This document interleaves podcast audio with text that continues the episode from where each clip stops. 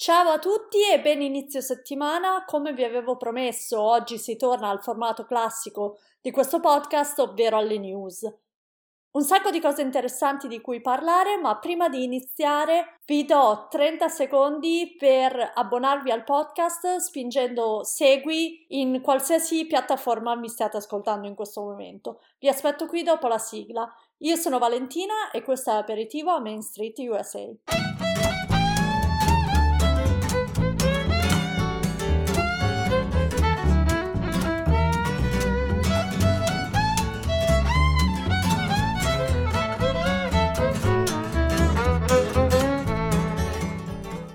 La scorsa settimana è iniziata con una notizia che due importanti esperienze di Epcot torneranno presto. Una è Mouse Gear, che è il principale negozio di merchandise che è ad Epcot. È una storica sede che era situata a Future World e che era stata chiusa all'inizio del 2020 quando tutta quell'area ha iniziato quella interminabile ristrutturazione di cui stiamo ancora subendo le conseguenze. Mouse Gear era stato spostato in un locale più piccolo ad Innovation East e Disney ha annunciato che presto un nuovo concept store chiamato Creation Shop sorgerà al suo posto. Il Creation Shop sarà sempre un negozio che ospiterà tutto il merch della Disney, come potete immaginare, da magliette a oggetti per la casa, giocattoli e così via, ma avrà uno stile molto più moderno e purtroppo anche meno Disney e conterrà elementi audiovisuali con cui gli ospiti potranno interagire durante la loro visita. Insomma,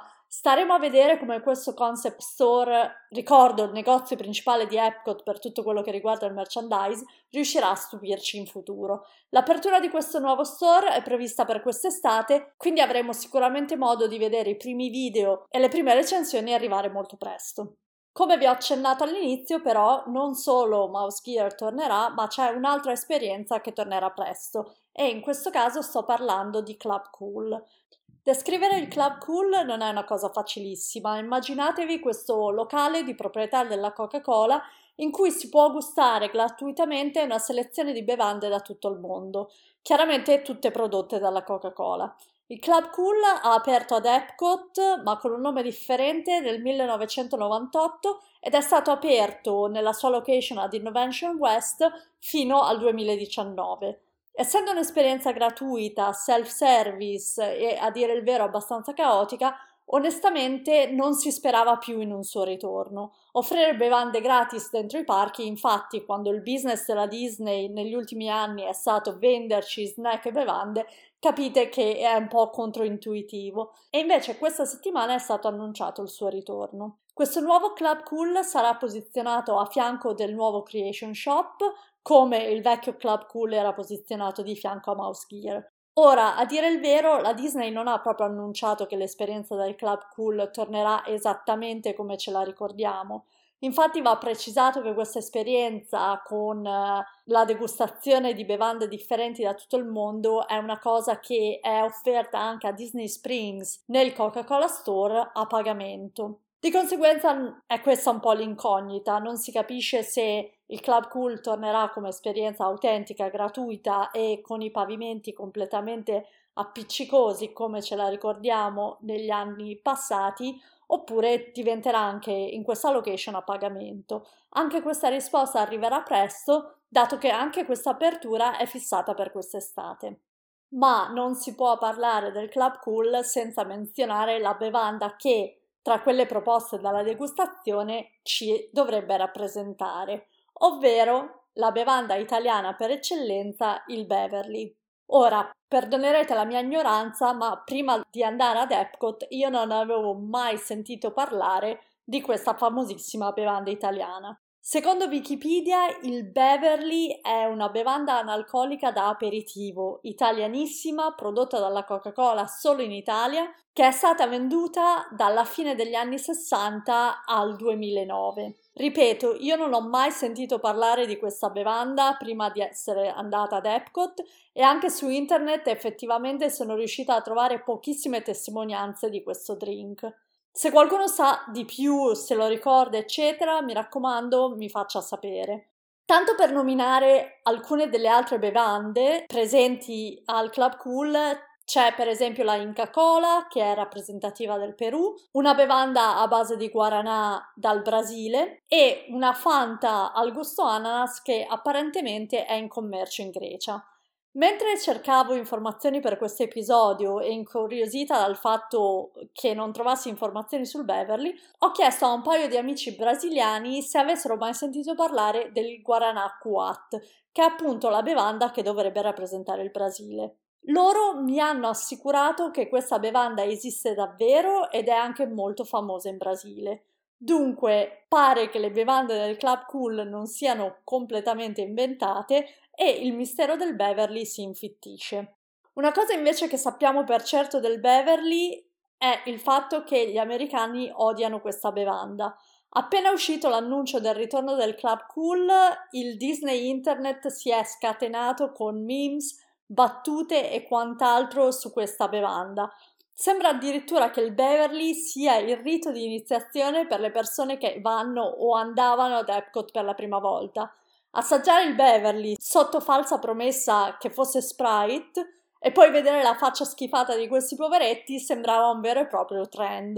Anche il nostro amico Davide di Parks and Fun, in uno dei suoi ultimi viaggi, è andato a provare il Beverly ed ecco la sua reazione a questa prelibatezza italiana direttamente dal suo canale YouTube. Proviamo roba italiana. C'è scritto che è, è tradizionale italiano. Ma dove? Ma che sta roba? Che schifo.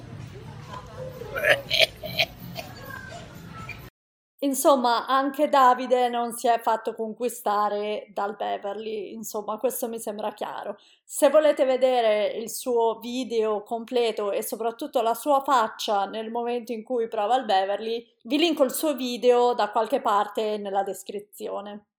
Dunque, a parte il pavimento super appiccicoso a causa dei litri di bevande che lo coprivano, Devo dire che l'esperienza del Club Cool mi era piaciuta molto l'ultima volta che sono stata ad Epcot e spero vivamente che la nuova location mantenga quello spirito un po' pazzo e molto originale del vecchio store. Cambiamo ora totalmente argomento, ma rimaniamo a Walt Disney World perché all'inizio della settimana scorsa la Disney ha annunciato che ci sarebbero stati cambiamenti nei Disney Looks, ovvero in quella serie di regole che i cast members devono seguire per apparire in pubblico durante il loro orario di lavoro nei parchi Disney. Facciamo un passo indietro. Allora, il mese scorso la Disney aveva annunciato l'introduzione di una nuova chiave, praticamente un nuovo capitolo, nel loro training per i cast members. Se fino a questo momento i cast members erano addestrati alla sicurezza, cortesia, spettacolo ed efficienza, ora saranno anche addestrati nel concetto di inclusione. Questa nuova chiave, come la chiamano in gergo quelli della Disney, copre un cappello di iniziative molto vasto che va dall'essere preparati a gestire la disabilità all'inclusione delle minoranze, a rimuovere elementi culturalmente problematici da alcuni rides, come abbiamo visto per esempio quello che sta succedendo nella Jungle Cruise.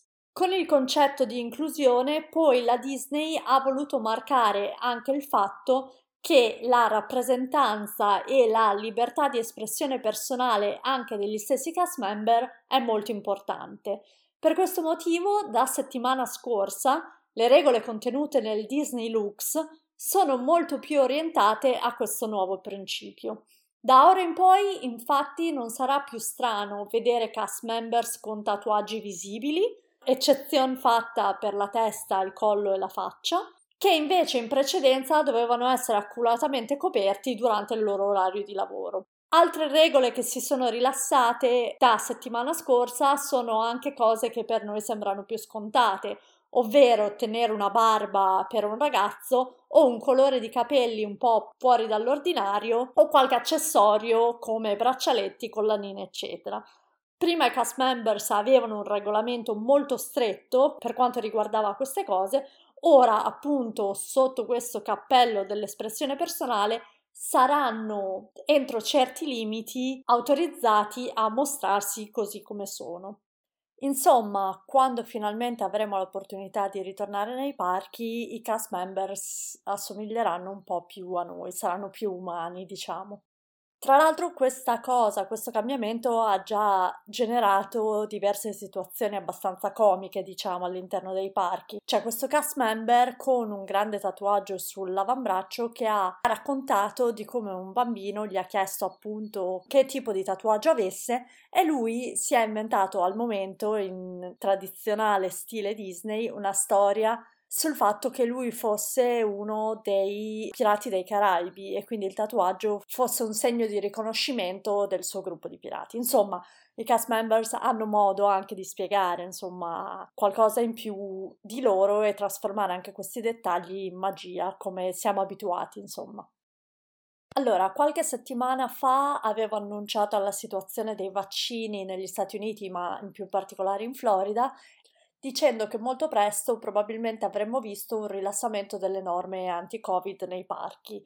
Poi qualche settimana fa gli ospiti dei parchi hanno avuto finalmente il permesso di iniziare a farsi fotografare senza mascherina e questo trend, diciamo, di rilassamento delle norme Covid sta continuando.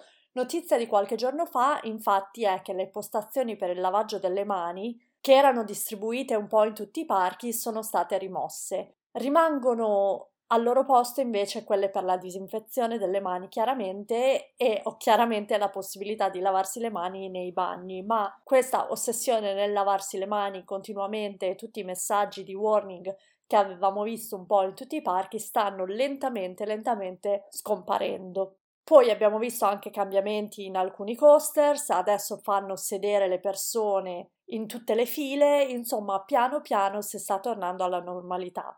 Certo, questo è possibile ora che, come abbiamo detto, la popolazione americana è o sarà vaccinata quasi interamente, dovrebbero essere in questo momento leggermente sopra il 50% della popolazione vaccinata, quindi insomma numeri che noi ancora ci sogniamo. Ma insomma io sono un po' curiosa di vedere come questo rilassamento sarà gestito quando magari tra qualche mese si riaprirà il traffico aereo dal, Brasile, dal Messico, dall'Unione Europea e così via, quando potenzialmente persone non vaccinate ritorneranno nei parchi Disney. Questo è da capire cosa succederà, se sarà anche permesso, non si sa. Comunque terremo un occhio a tutta questa storia, chiaramente perché vogliamo tornare a Disney World il prima possibile. Ultimo aggiornamento di questa settimana lo dedico al castello di Cinderella. Come sappiamo, stanno ancora lavorando a questo benedetto castello, hanno cominciato più di un anno fa e continuano ad aggiungere cose. Dopo i drappi di decorazione che dovrebbero festeggiare il cinquantesimo, sono state ora inserite pietre preziose o comunque false pietre preziose al castello e ieri o il giorno prima sono anche stati finalmente inseriti questi fiocchi che circondano le guglie del castello. Insomma, sembra quasi tutto pronto per il castello in fase finale per le celebrazioni.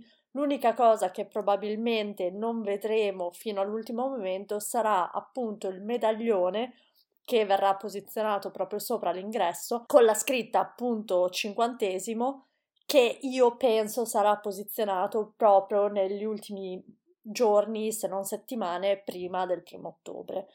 Negli ultimi giorni ho visto un sacco di video interessanti su queste nuove decorazioni e se venite su Instagram nei prossimi giorni li condividerò con voi. Questo è tutto per oggi, questa settimana sarà molto interessante per me perché registrerò qualcosa di speciale, chiaramente per voi, sempre con il mio compagno di avventure di Parks and Fun e sarà questo un nuovo mini progetto che sono sicura vi farà molto piacere, quindi tenete gli occhi aperti per questa novità. Nel frattempo noi ci sentiamo presto con un'altra puntata di news. Buona settimana!